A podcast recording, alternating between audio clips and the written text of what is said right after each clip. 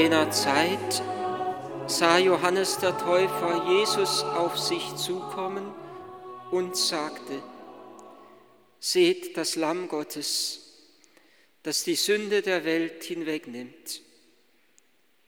Er ist es, von dem ich gesagt habe, nach mir kommt ein Mann, der mir voraus ist, weil er vor mir war. Auch ich kannte ihn nicht, aber ich bin gekommen und taufe mit Wasser, um Israel mit ihm bekannt zu machen. Und Johannes bezeugte, ich sah, dass der Geist vom Himmel herabkam wie eine Taube und auf ihm blieb. Auch ich kannte ihn nicht. Aber er, der mich gesandt hat, mit Wasser zu taufen, er hat mir gesagt, auf wen du den Geist herabkommen siehst und auf wem er bleibt, der ist es, der mit dem Heiligen Geist tauft. Das habe ich gesehen und ich bezeuge, er ist der Sohn Gottes. Es ist ein gewaltiges Wort, was Johannes hier sagt, indem er auf Jesus hinweist und sagt, seht das Lamm, das trägt die Schuld der Welt. Und er möchte uns gleichsam mitten hineinnehmen in diese Szene.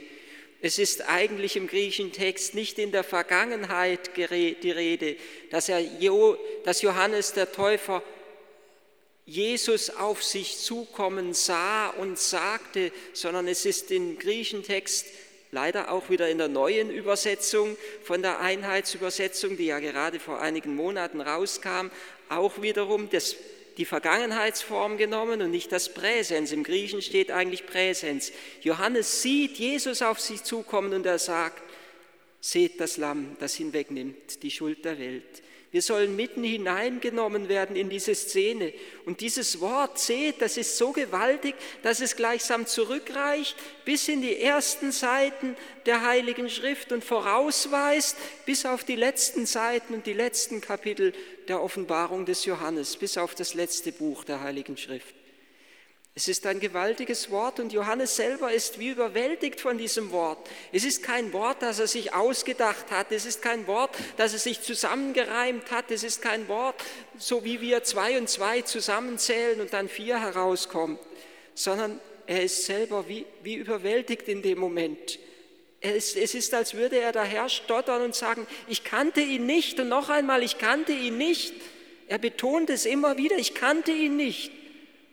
Und umso erstaunlicher ist dieses, ich kannte ihn nicht, da wir doch wissen, dass er schon im Leib seiner Mutter Elisabeth vor Freude aufhüpfte, als Jesus im Leib seiner Mutter Maria zu ihm kam und ihm begegnet ist. Offensichtlich muss es eine innere Regung gewesen sein, die aber nicht zu einer späteren Verstandestätigkeit geführt hat, dass Jesus, der mit dem er eng vertraut und verwandt ist sogar, dass er der Messias ist. Ich kannte ihn nicht. Man kann es sich fast nicht vorstellen, dass er nichts von Jesus wusste, denn Maria und Elisabeth waren ja wirklich eng miteinander vertraut. Sie waren miteinander verwandt.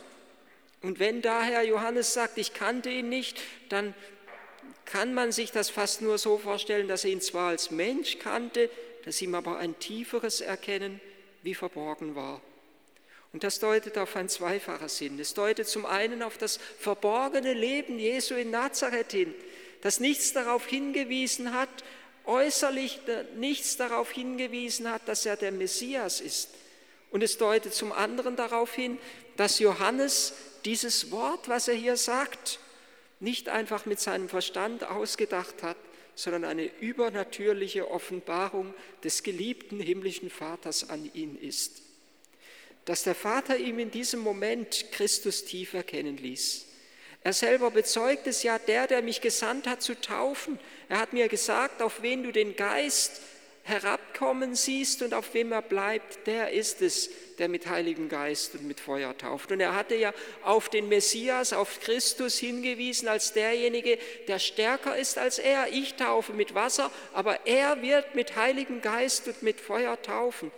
Und nun sieht er dieses Zeichen dass der Geist in Gestalt einer Taube bei der Taufe Jesu, letzten Sonntag haben wir es gehört, in der Gestalt einer Taube auf ihm herabkommt und auf ihm bleibt. Johannes ist in dem Moment überwältigt, weil er Christus erkennt. Es ist übernatürliche Offenbarung. Und er sagt, ich bezeuge, er ist der Sohn Gottes. Wenn wir an die andere Szene denken, wo dann später Petrus, Jesus Petrus und die anderen Jünger fragt, ihr aber, für wen haltet ihr mich? Und Petrus dieses gewaltige Wort sagt, du bist der Christus, der Messias, der Sohn des lebendigen Gottes. Da sagt Jesus zu ihm, selig bist du Simon, denn nicht Fleisch und Blut haben dir das offenbart, sondern mein Vater im Himmel. Und zu den Jüngern sagt Jesus einmal, keiner kann zu mir kommen, das heißt, keiner kann, mich, kann mir begegnen, keiner kann mich wirklich erkennen, wenn nicht der Vater im Himmel ihn zu mir zieht, ihm gleichsam diese innere Erkenntnis schenkt. Es ist, als würde Johannes in dem Moment gleichsam wie die Schuppen vom, von den Augen fallen. Auf einmal fällt der Groschen. Er ist Jesus, er ist der Messias, er ist der Sohn Gottes, er ist der Gesalbte, er ist der Herr. Aufleuchten der göttlichen Herrlichkeit oder wie es so wunderbar der heilige Paulus schreibt in seinem Wort, dass wir erleuchtet werden zur Erkenntnis des göttlichen Glanzes auf dem Antlitz Christi. Genau das geschieht in dem Moment, als Johannes Jesus erkennt. Immer wieder Aufleuchten der göttlichen Herrlichkeit. Zunächst natürlich bei der Geburt von Maria und Josef aufleuchten in ihnen, dass sie in ihnen, in, in diesem Sohn, Maria in ihrem Sohn, den Sohn Gottes erkennt. Die erste, die gleichsam diesen mit erleuchteten Augen auf Christus schaut und in ihm den göttlichen Glanz erkennt. Dann die Hirten, dann die Weisen und dann bei der Taufe eben Johannes der Täufer. Und dann führt Johannes seine Jünger zu Jesus, indem er auf ihn hinweist mit diesem Wort, seht das Lamm, das trägt die Schuld der Welt. Und am Tag darauf noch einmal weist er sie wieder darauf hin, seht das Lamm, sagt er dort nur noch, denn sie wissen damit schon, schon vom Vortag, das Lamm trägt, das Lamm nimmt Schuld hinweg, das Lamm sühnt die Schuld des Menschen. Ein immer tieferes Erkennen. Die Menschen werden immer tiefer in die Erkenntnis Christi hineingeführt. Und am Ende des Lebens Jesu ist es noch einmal so, als ob diese seine Herrlichkeit sich total verdunkeln würde. So sehr, dass wir von Christus das Lied vom leidenden Gottesknecht lesen, in dem es heißt, wir hören es immer am Karfreitag, dass er so entstellt aussah, dass man ihn gleichsam gar nicht mehr anschauen musste, anschauen mochte. So entstellt war, war er nicht mehr wie ein Mensch. Er sah nicht mehr aus, er hatte nicht mehr die Gestalt eines Menschen. Eine tiefe, tiefe Verletzung und Verwundung, die Christus um unseretwillen von uns her und für uns trägt. Eine tiefe Verhüllung und wir müssen die Augen Mariens haben, die in dem Moment, auch im Moment des Kreuzes, immer noch Christus erkennen. Er ist den göttlichen Glanz erkennen, auch in dem Gekreuzigten, den göttlichen Glanz erkennen auf dem Antlitz Christi. Und so wie am Beginn des Johannesevangeliums, am Beginn des öffentlichen Wirkens Jesu, so ein gewaltiges Zeugnis steht, ich habe es gesehen und ich bezeuge, er ist der Sohn Gottes, so steht am Ende nach dem Tod Jesu wiederum so ein gewaltiges Zeugnis. In dem Moment, wo nämlich der Soldat mit der Lanze die Seite Jesu durchbohrt, dort heißt es wieder, und der, der es gesehen hat, hat es bezeugt und sein Zeugnis ist wahr und er weiß, dass er Wahres berichtet.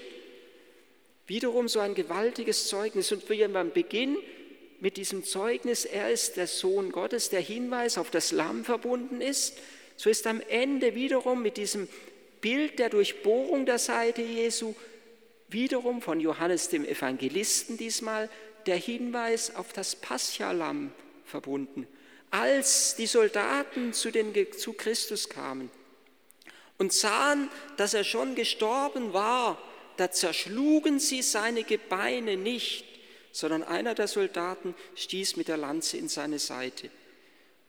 Den anderen haben sie die Beine zerbrochen, damit der Tod beschleunigt wird damit sie gleichsam ans Werk gehen können und sie von den Kreuzen abnehmen können und sie bestattet werden können. Die Beine wurden zerschlagen, damit die, die Gekreuzigten gleichsam ihre ganze Kraft nur noch keine Kraft mehr haben zum Atmen und letztendlich ersticken. aber Christus war schon gestorben und deshalb werden seine Gebeine nicht zerschlagen. Und Johannes weist darauf hin, das ist deshalb geschehen, damit sich die Schrift erfüllt, in der es heißt, kein Gebein soll an ihm zerschlagen werden. Und dieses kein Gebein soll an ihm zerschlagen werden, heißt es von dem Passialam. Man soll seine, soll seine Knochen nicht brechen. Von dem Passialam, das geopfert wird, das ein einjähriges, fehlerfreies Lamm sein soll. Und damit weist Johannes, er sagt ja auch noch ausdrücklich, es war der Rüsttag, der Tag vor dem großen Sabbat, der Tag, vor dem, an dem am Abend gleichsam das Passjamal gehalten wurde. Es war genau der Augenblick, wo Christus stirbt, in dem im Tempel die Paschalämmer geschlachtet werden. Und damit weist Johannes, der Evangelist, darauf hin, er, Christus, ist das wahre Lamm. In ihm hat sich das verwirklicht, was Johannes der Täufer, auf was Johannes der Täufer hingewiesen hat. Mit diesem Wort seht das Lamm. Und das Lamm wird damit zur Entscheidungsgestalt zwischen Himmel und Erde. Das Lamm, es leuchtet wiederum auf in der Apokalypse des Johannes. Es leuchtet wiederum strahlend auf in der Apokalypse des Johannes. So oft spricht Johannes in der Apokalypse, in seiner Offenbarung von dem Lamm, dass man die Offenbarung geradezu als das Buch des Lammes bezeichnet hat. Dieser Hinweis, seht, das Lamm weist zurück auf die ersten Seiten der Heiligen Schrift, wo Abraham mit seinem Sohn Isaak unterwegs ist und Abraham seinen Sohn Isaak als Opfer darbringen soll. Und sein eigener Sohn dem Vater die bohrende Frage stellt, Vater, wir haben Feuer und Holz, aber wo ist das Lamm für das Opfer? Und der Vater weiß, dass er seinen eigenen Sohn opfern soll. Und der Vater in seiner Erschütterung gibt nur zur Antwort, Gott selber wird sich das Opfer aussuchen, das Opferlamm aussuchen, mein Sohn. Und jetzt ist gleichsam die Antwort durch Johannes den Täufer erteilt auf diese Frage des jungen Isaak, wo ist das Lamm? Und jetzt sagt Johannes der Täufer, seht, hier ist das Lamm. Dieses Lamm wird geopfert, damit der Mensch, damit Isaak frei wird und nicht in die Nacht des Todes hinein muss.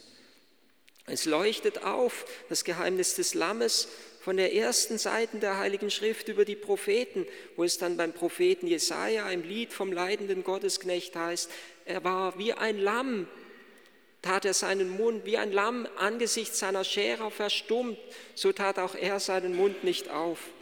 Das Lamm, das geopfert wird, das aber dann am Ende in der Offenbarung des Johannes die Siegesgestalt ist. Vor dem Lamm fallen die 24 Ältesten nieder und beten es an. Das Lamm besingen alle Engel und Heiligen im Himmel mit den Worten, würdig ist das Lamm, das geschlachtet ist, das geopfert ist, das dargebracht ist, Herrlichkeit zu empfangen und Ehre und Macht. Das Lamm ist dann wiederum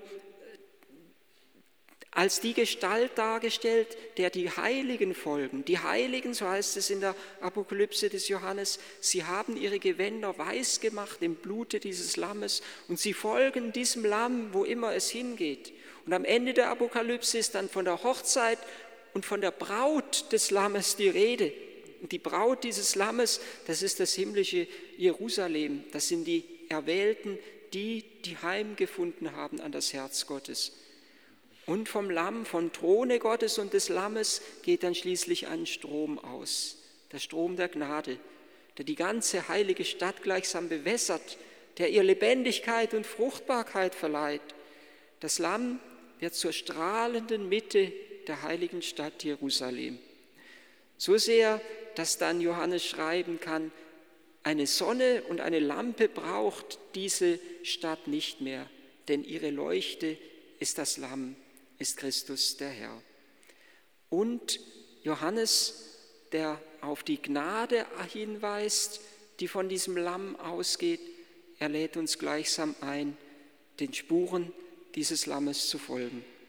In Dostojewskis Roman Die Brüder Karamasow wird dem russischen Weisen, dem Stare Zosima, die Frage gestellt, sollen wir es mit Gewalt versuchen oder mit der demütigen Liebe?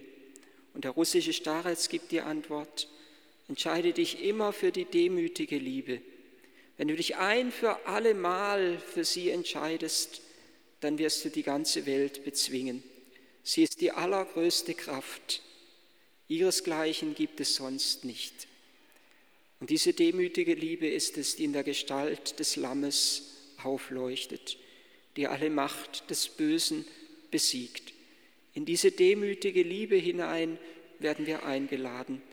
Wenn Johannes hinweist und sagt, seht das Lamm, das hinwegnimmt, hinwegträgt die Schuld der Welt. Da lädt er uns zum einen ein, diesem Lamm die Schuld zu übergeben und zum anderen ein, den Spuren dieses Lammes zu folgen. Nur wenn die Christen den Spuren dieses Lammes folgen, werden sie wie das Lamm selber siegen.